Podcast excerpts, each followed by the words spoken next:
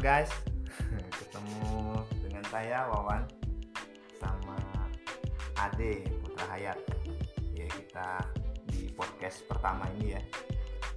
Kita nih dosen-dosen mungkin kenalan dulu bro ya. Oh ya, Iya kita dosen-dosen baru ya. Udah baru setahun baru setahun. di Kerinci, Kerinci Sungai Penuh ya Provinsi Jambi. Jadi untuk awal-awal ini kita pengen podcast ini sesuai dengan tujuan podcast ya bercerita tentang Kerinci, Jambi dan ya kisah-kisah inspiratif lah. Ya. Mungkin bro gimana sekarang apa yang kita omongin ini? Oh, kayaknya kan dalam satu tahun ini kita udah keliling-keliling ya. Kita udah keliling-keliling. Ya walaupun kelilingnya belum jauh ya, kita Ya. mainnya ke ke ke desa-desa yang ada di Kerinci. Tapi setidaknya bisa lah kita Menceritakan ya. ceritakan sih ada apa sih sebenarnya di Kerinci ini Hmm. gitu. Kemudian mobilitasnya termasuk eh, apa ya kabupaten dan kota terjauh yang ada di Dari kota Jambi ya. Iya, dari Dari kota ibu kota ibu kota provinsi. provinsi. Nah, tapi kan juga bisa menceritakan sih meskipun jauh, tapi Kerinci ini layak dan sangat layak untuk dikunjungi ya. Iya. Nah ini sih sebenarnya kita ceritanya satu tahun selama Hmm. kita di Kerinci aja ya. Hmm. Baru kita nanti ceritanya eh, mungkin ada penemuan-penemuan terbaru mungkin di episode selanjutnya ya. Jadi apa sih eh, ketika kamu eh, kita ini dosen-dosen dari luar ya, kita dosen dari- saya dari Jambi, Wawan ya, Ade ini dari Tungkal ya, Tungkal. Dan Aku ini des- eh saya ini dari ini loh. Gimana ya?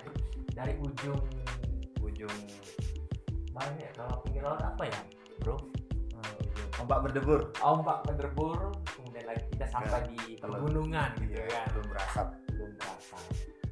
Jadi eh, kita dosen baru di YIN Kerinci ya.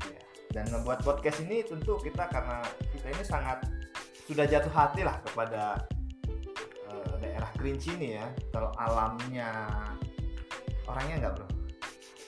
Masa orangnya juga sih. Putih-putih, Bro. Oh gitu ya. Nah terus ya. Ya tunggu dulu, Bro. ah, ah, ah. Jadi mungkin ada alasan lah kenapa kita harus milih Kerinci gitu. Mm-mm. Jadi kan di di, di pendaftaran pendaftaran waktu kita tes itu kan ada beberapa apa namanya ya? Ada Alternatif, alternatif universitas ya. universitas. gitu. Cuman dari lu sendiri lah bro, gimana? Ya karena eh, Kerinci itu dekat dengan Jambi pertama kan. Iya iya iya. Terus waktu Nggak itu mau digalin, nggak mau digalin, digalin Ah. Jambi lah ya. waktu itu saya eh, formasi saya nggak ada di UIN itu nggak ada oh jadi adanya memang di YIN Kerinci di UIN Jambi Oh jadi pengen ada. juga di Win Jambi? ya Sama ya. karena nggak ada formasinya saya ambil di aku ambil di YIN Kerinci Hmm. ekonomi syariah waktu itu ya dengan eh, ijazah ekonomi konven saya ijazahnya ekonomi konven tapi bisa masuk kalau di UIN itu harus ekonomi syariah memang jadi Iya, iya. Jadi nah, alasannya memang nggak ada nggak ada nggak ada jurusan yang Iya. bisa menerima ataupun formasi. Iya, nggak bisa formasi. menerima sih nggak formasinya ada nggak ada formasi Ah, ya, nggak ada formasi di Gunjang. Nggak di kemarin itu di Kemenak itu di Winjambi tok ya kan. Iya, Win Jambi ya. Terus kalau nggak nggak nggak mau pengen di apa apa namanya bukti gitu oh jauh. jauh ya. Iya. Uja undang Uja nggak buka ya. Unja nggak tahu. Oh iya. Cuman sisi lain lah bro gitu loh kan. Tapi kan nanti kan aku lagi cerita nih. Hmm. Sisi lain lah kenapa mesti rinci gitu. Iya. Selain selain selain karena formasi nggak ada tadi ya. ah, Iya karena saya pernah sebelumnya tuh ke Kerinci. Oh, iya. dan Apa itu? memang ketika kita hidup di Jambi itu kan ketika melihat eh, pemandangan ke depan gitu ya itu cuma ruko panas gitu kan. Iya iya. Eh, kalau Kerinci ketika kita datang ke Kerinci pemandangan itu langsung wah bukit gitu kan. Ada bukit-bukit ada danau dan udaranya sejuk. Jadi ya apa ya terjatuh cinta pada pandangan pertama gitu. Dan makanya ya udah di Kerinci gitu. Kayaknya nyaman gitu bahasa bu Nggak, jadi jadi yang menarik itu alamnya lah ya? Iya alamnya. Apa bosan dengan suasana kota? Iya ada satu sisi panas banget gitu ya. Mungkin di Jambi itu panas gitu udaranya. Dan di sini nggak perlu AC loh kalau tidur siang itu udah cukup dingin gitu ya. Kalau kalau aku sih lebih banyak alternatif yang lain bro. Kemarin tuh banyak kampus yang yang bisa aku tuju Hmm. masuk di UIN Raden Fata Palembang terus lagi ada di IAIN Kudus. Oh jauh ya? Jauh. Kemudian lagi ada di apa namanya daerah Medan itu. Ah, lupa lupa aku namanya. Itu terus ada di apa nama Bangka Belitung bro. Babel nah cuman karena aku kan masih minta saran ya Hmm. masih, karena ini tes pertama kali juga saya saran dengan orang tua. Ibu itu nunjuknya di di Kerinci oh gitu ya. Iya. jadi saran ibu ya? Saran ibu tapi sebelumnya aku udah pernah ke Kerinci bro. Daki gunung? Nah ya lu tahu. Jadi kan dulu kan di di, di, di Jogja jadi gunung kan Kerinci ini termasuk Seven Summit ya? Seven Summit bro. Jadi Seven Summit itu sebenarnya banyak referensi bro jadi Seven Summit itu ada yang basisnya itu gunung Merapi. Hmm. jadi ada Seven Summit yang puncak tertinggi gitu loh. Nah kalau Seven Summit untuk eh, Kerinci? Kerinci ini Seven Summit pertama bro. Oh gitu. Seven Summit pertama karena gunung Merapi yang paling tinggi di Indonesia itu adalah gunung Kerinci. Oh karena Iya. MDPL-nya 3800 iya, iya. nah itu. Kemudian lagi yang kedua mungkin sekali mau lah mendaki oh iya harus bro. Pengen sebenarnya. Kalau tapi gini ya bro ya. Mendaki itu sebenarnya Wah, kok cari jadi cerita mendaki ya? Ya nanti aja lah kita cerita cerita mendaki mungkin di segmen selanjutnya lah kan apa-apa. Iya. Cuman cerita ini yang apa sisi menarik ya? Hmm. terus memang sih kalau yang ma- pemandangan memang ya abang tahu sendiri lah kan kalau hidup di tepi laut tuh gimana panasnya. Iya. panas banget ya Woi, di Tunggal itu kan air asin. Iya airnya asin. Kemudian lagi tanahnya gambut ya. Kan. jadi mandi aja. Kalau dapat air bersih itu udah. Iya. Air hujan ya. Air hujan ya. Tahu gitu tahu tahu ya. Sering itu kan. Iya. Ah, jadi gitu. Nah, ya itulah sebenarnya alasan-alasan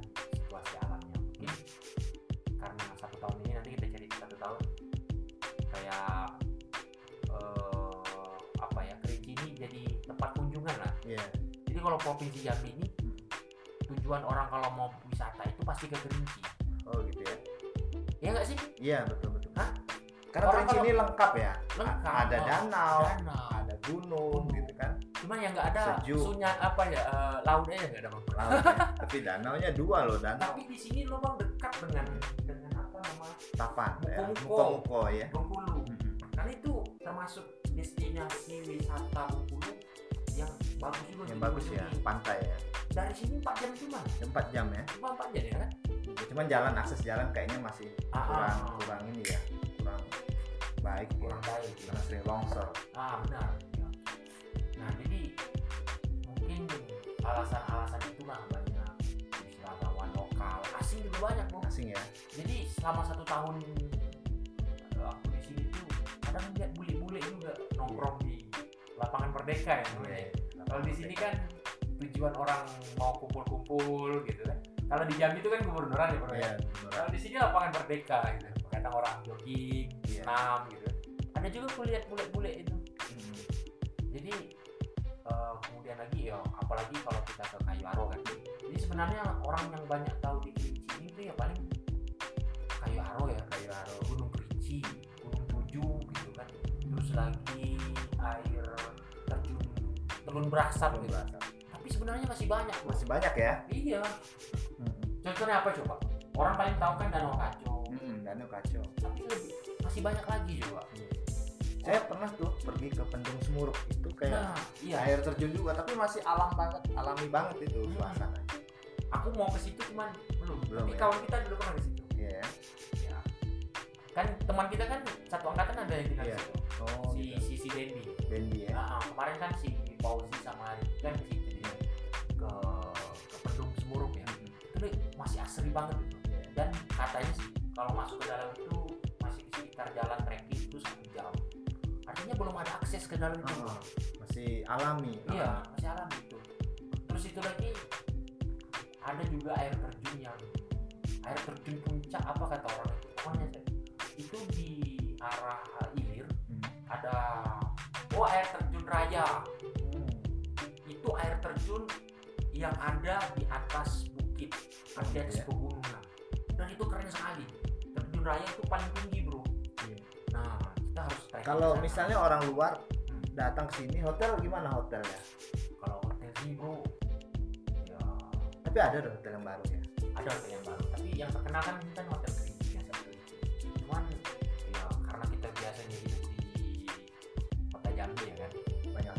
bagus ya. iya kalau kita kalau kita bandingkan ya jauh lah ya tapi setidaknya layak Layak ya. layak lah ya kan orang ke sini kan nggak untuk tidur bro Iya. orang ke sini kan mau nikmati alamnya Oh sekarang kayak hotel-hotel yang alami gitu ya kayak eh, rumah rumah apa namanya Rumah- rumah panggung gitu oh di bro, Swarga, Swarga Swarga ya. Swarga. Homestay banyak homestay. Homestay banyak. di Kayu Arum. Kayu Aro banyak artinya untuk fasilitas penginapan sudah mumpuni lah cuman ya itu tadi ya ada yang berbintang lah ya hotel berbintang. ada tapi banyak loh bintang di Iya. langit kalau mau Bintang di langit ya.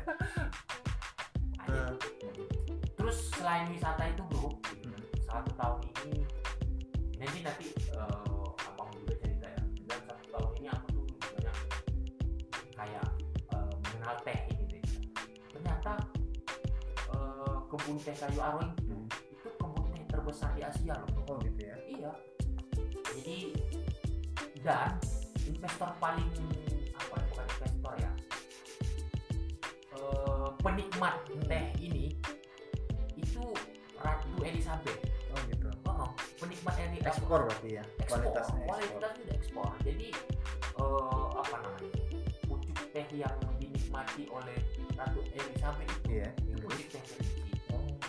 luar biasa ya bro Iya. Wah. Itu ya saya pernah sih. Aku pernah ya karena kebun tehnya di bawah gunung, di kaki gunung gitu kan. Eh, Kalau untuk foto-foto eh, instagramable banget gitu ya. Wih, kalau gimana bro ya? Jadi ada keunikan dari dari apa ya destinasi wisata Kerinci Kayu Aro itu karena memang momen di belakang itu langsung gunung. Gunung gitu ya. Iya, jadi kita bisa menikmati kebun teh sekalian pemandangan gunung Gunung gitu ya. dan itu tepat di pinggir jalan, kita nggak perlu jauh nggak perlu jauh. jalan lintas ya Jalan di pinggir jalan Iya lintas. jadi kita udah bisa nikmati. Gunungnya itu memang wih, gede lah kan. Wah, itu yang, yang keren ya dari dari Kerinci ya. Dan oh iya kemarin eh, apa namanya? Apa yang sepedaan itu? tuh? Ah, Tour de Tour Singkara. di Singkara itu kan itu kan ngelewatin Kerinci. bro. iya iya.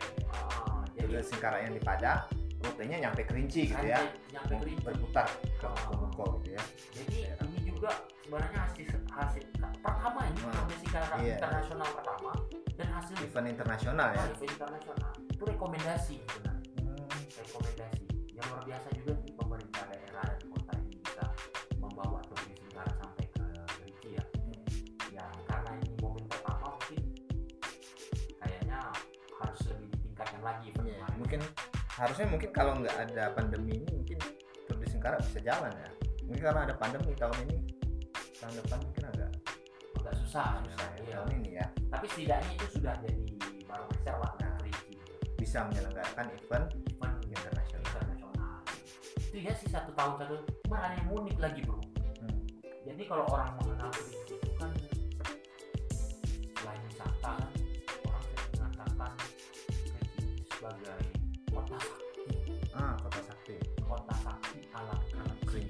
tuh maksudnya? Kalau itu aku belum belum pernah cerita dengar ya maksudnya. Ya dengar tapi belum pernah dapat lah informasi. Apa sih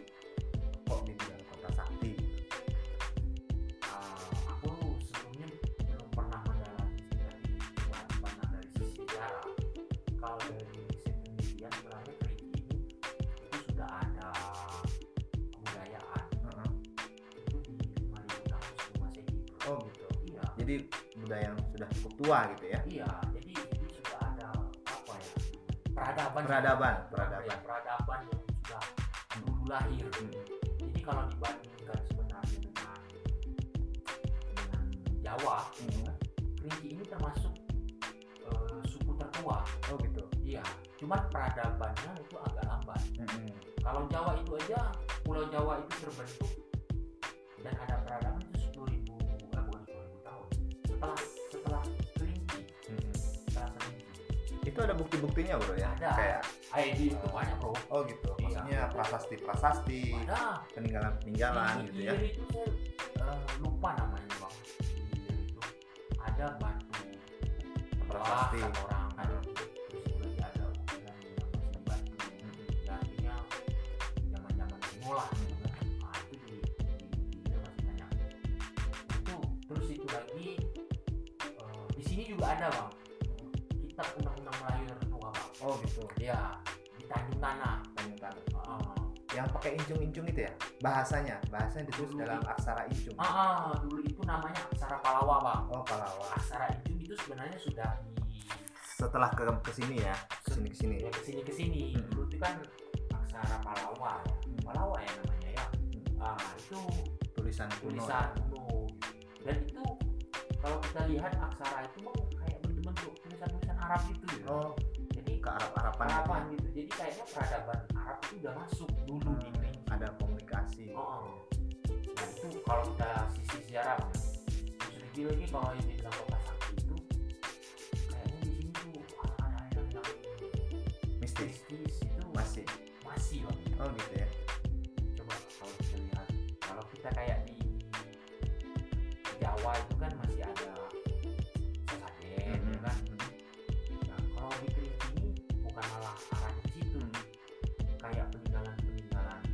orang bilang tuh bang seko. oh iya kendurisko kendurisko Iya, kenduri itu kan kalau di Jawa itu kan selamatannya, perayaannya. Seko ini apa kata orang? Seko kayak peninggalan benda-benda mistis gitu ya ah, seko pusako lah. Pusaka gitu. ya, Ah, pusaka. Pusaka lah. pusaka pusaka Nah. peninggalan nenek moyang Nah, jadi itu setiap tahun itu dikendurikan bang. oh dibuka diperlihatkan Iya diperlihatkan. Dan itu hal-hal yang misalnya kalau kita lihat aku pernah nonton di YouTube itu kayak keris itu kan. Seolah-olah itu yang apa ya kalau dibilang itu apa bang kalau yang tukang apa ya? pawang pawang ah pawangnya seko juga Hmm. jadi eh, keris itu bang itu bisa di tangannya itu tergantung di tangannya Hmm. oh itu jelas sekali bang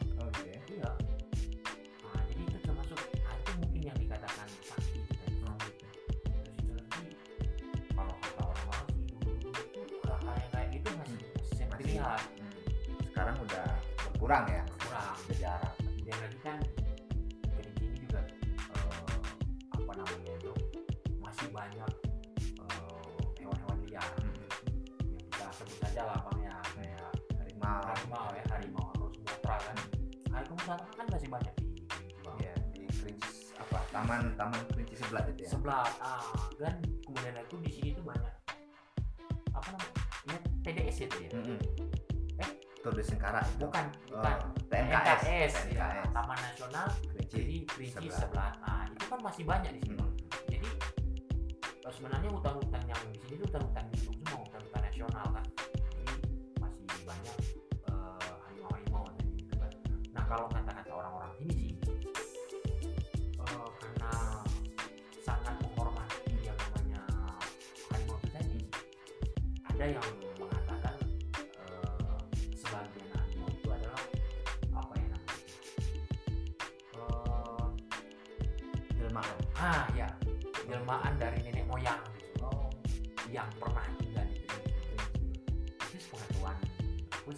dari dari cerita dari mulut ke mulut. iya dari cerita dari mulut ke mulut cuman sih itu kan belum ada literaturnya bang nah itu jadi cuman kurangnya Kerinci itu literatur bang bacaan-bacaan tentang Kerinci Iya. bahkan yang tentang Buku-buku tentang Kerinci. Ah, gitu ya. itu. Kurang terekspos jadinya ya. jadi orang banyak nggak tahu kenapa sih dikatakan kota sakti Hmm.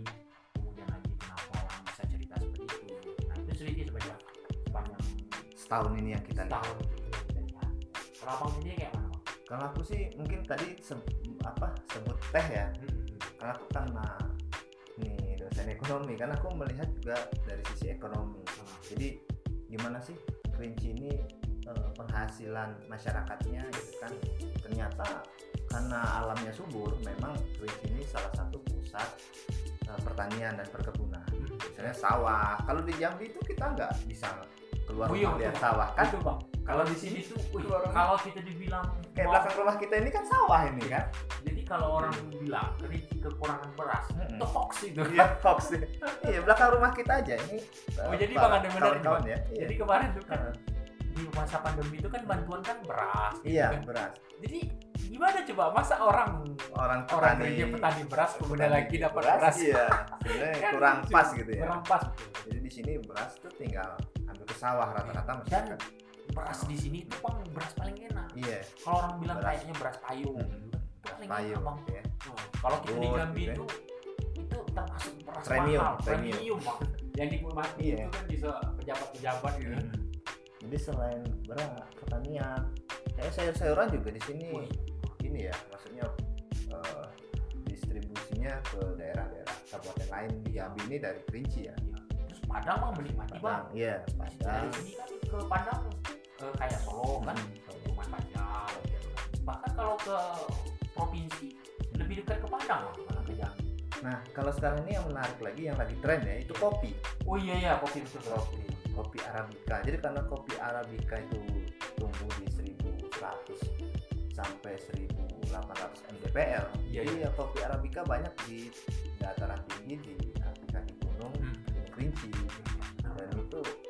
kualitas ekspor sekarang ini sudah banyak eh, pengusaha-pengusaha lokal yang jadi prosesor ya yang pro- memproses dari kopi seri hingga sampai green bean gitu kan dan itu diekspor Iya, aku pernah dengar nih bang. Aku pernah dengar kalau kopi kerinci itu Mm-mm. itu kopi premium Indonesia bang. Oh, gitu. Arabikanya. Bener Arabica ya. sih? Harusnya bisa karena jarang-jarang eh, ada pusat maksudnya perkebunan kopi kayak kalau di Sumut ya Sumatera Utara misalnya memang kopi tapi dia tidak di pegunungan tinggi jadi mungkin dia banyak robusta ya Iya, jenis iya. robusta diberikan tapi kalau di ketika di gunung ini kan tinggi yang DPL-nya sehingga Arabica itu tumbuh subur dan berkualitas baik Kemudian lagi kan kalau kopi sering orang dengar lah di kalangan nasional itu kan kayak. Bali bang. Mm. Nah rasa kopi kerinci itu hampir sama bang dengan Iya, kopi nggak nggak kalah gitu ya Nggak kalah. gitu. Nah, kemarin kan sering ada event-event nasional kan Iya. kerinci pasti ikut kirim, ya ikut arabikanya. Nah itu ya bang ya termasuk. Iya, Oh abang abang sering sering main di tempat perkebunan Iya. kopi ataupun gimana? kopi ya eh, sering kita kan berinteraksi dengan orang-orang pengusaha kopi gitu Iya iya. sehingga dia kalau anak ekonomi itu ngeliat "Eh, ini apa sih Oh, datang iya. ke sini Apa sih yang iya produktif, produktif gitu apa ya? sih orang tuh cari makan dari apa gitu kan ah, ah. Iya. Ternyata bukan hanya padi, Ah, padi. bukan hanya sayur-sayuran, Iya. bukan hanya teh, Hmm, ternyata kopi kopi itu lagi booming gitu. Bumi ya. Apalagi sekarang kan sebanyak lahirnya apa ya filosofi kopi, Ah. kemudian lagi kayak bartender itu kan bang dulu kan cuma menjadi tenaga bantu ya, Hmm, di, di, di coffee shop kan. Hmm. Sekarang kan sudah jadi profesional, profesi ya profesi, Hmm, barista ya barista. gitu kan. Dan itu banyak di, di, diminati. Mungkin kayaknya konten selanjutnya kita harus bicara tentang kopi. khusus khusus Khusus khusus tentang bicara tentang kopi ya gitu kan ataupun nanti bisa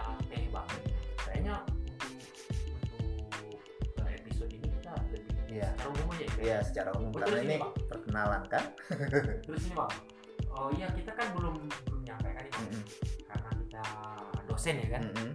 nah di Kerinci ini termasuk kota dan kabupaten yang paling banyak kampusnya bang oh gitu ya Iya. kampusnya ya. kampusnya paling banyak bang kalau nggak salah itu ada tujuh apa sampai sembilan kampus gitu kan Mm-mm. cuma satu-satunya di negeri cuma di IN Iya, bang di IN ya, gitu tempat kita ngajar ya. Jadi Iya. ya memang suasana Kerinci ini kalau untuk pendidikan sebenarnya sangat kondusif ya, dingin gitu Iya. kan. Terus nikmat untuk belajar ya budaya masyarakatnya tuh masih cukup agamis gitu kan. Jadi kalau orang men- apa orang tua meletakkan anaknya di sini tuh pergaulan bebas itu masih ya ada tapi nggak terlalu kayak di kota besar gitu ya masih cukup budaya adat istiadatnya masih kuat gitu kan sehingga lebih aman sebenarnya untuk oh iya bang perkembangan anak-anak. Dalam satu tahun ini bang saya yang yang aku nikmati itu kalau malam-malam itu jam 10 udah pada kosong bang Iya. jadi udah sepi gitu ya. kayak kalau kita di kota aja gitu kan jam-jam gitu masih Hmm. ada orang nongkrong Hmm. gitu kan. Terus lagi ya gimana lah, aktivitas di jalan. Hmm. kalau di sini kan udah sepi. Iya. itu anak-anak perempuan sudah nggak boleh keluar batas jam 8 jam 9 ya udah. Udah udah, di rumah. Iya dari rumah. Sih ya kayaknya karena itu tadi ya, peradaban ada istiadat ada ya. istiadat juga yang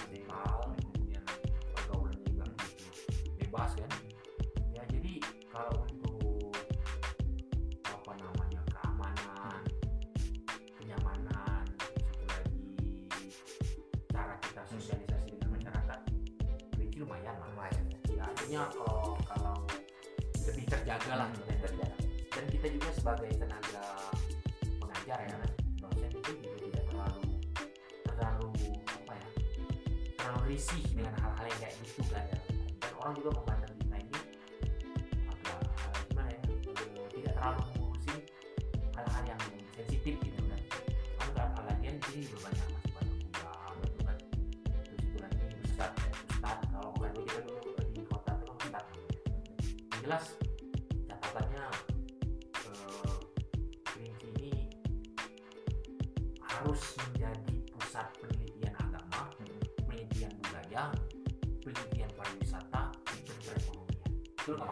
sip sepakat sepakat. Bahkan bang ya.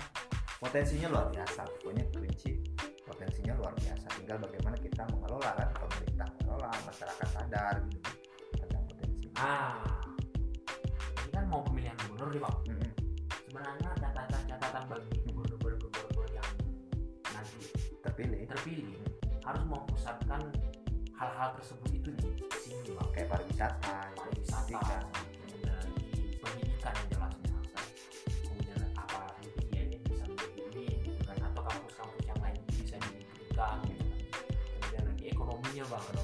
ekonomi kata kayak abang bilang tadi yang pertanian perkebunan ya kan? Sangat mendukung. Sangat mendukung. Ya, ya mungkin kalau kita lihat di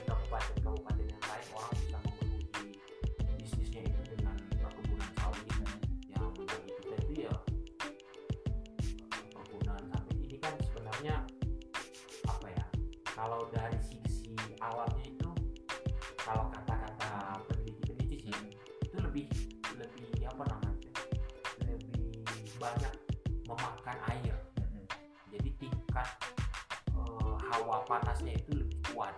Dan itu juga mengganggu stabilitas masyarakat. Iklim ya iklim gitu. Ah, benar. Ya kalau kita di kebun sawit itu kan panas sangat gimana dan itu kayaknya tidak bagus untuk iklim masyarakat. Nah kalau di kritik kan tidak bisa Iya. segala sesuatu kan eh, memang harus sesuai dengan tanahnya Nah, kontur tanah. Jadi kalau untuk efektivitas perkebunan dan pertanian memang harus kalau sebagai agrobisnis lah ya agrobisnis yang seperti apa ya di sini kan nggak punya kayak pertambangan. Hmm. oh, batu bara Hmm. nah itu juga termasuk untuk menjaga alam itu tadi bang. Iya. betul bang ya? Iya. Terus itu lagi yang paling besar TNKS itu di sini juga. Iya. Jadi ada wilayah-wilayah tertentu itu yang nggak boleh disentuh oleh disentuh oleh siapa pun gitu. industri gitu ya. Industri apa pun gitu kan ya. Punya terjaga. di sini kan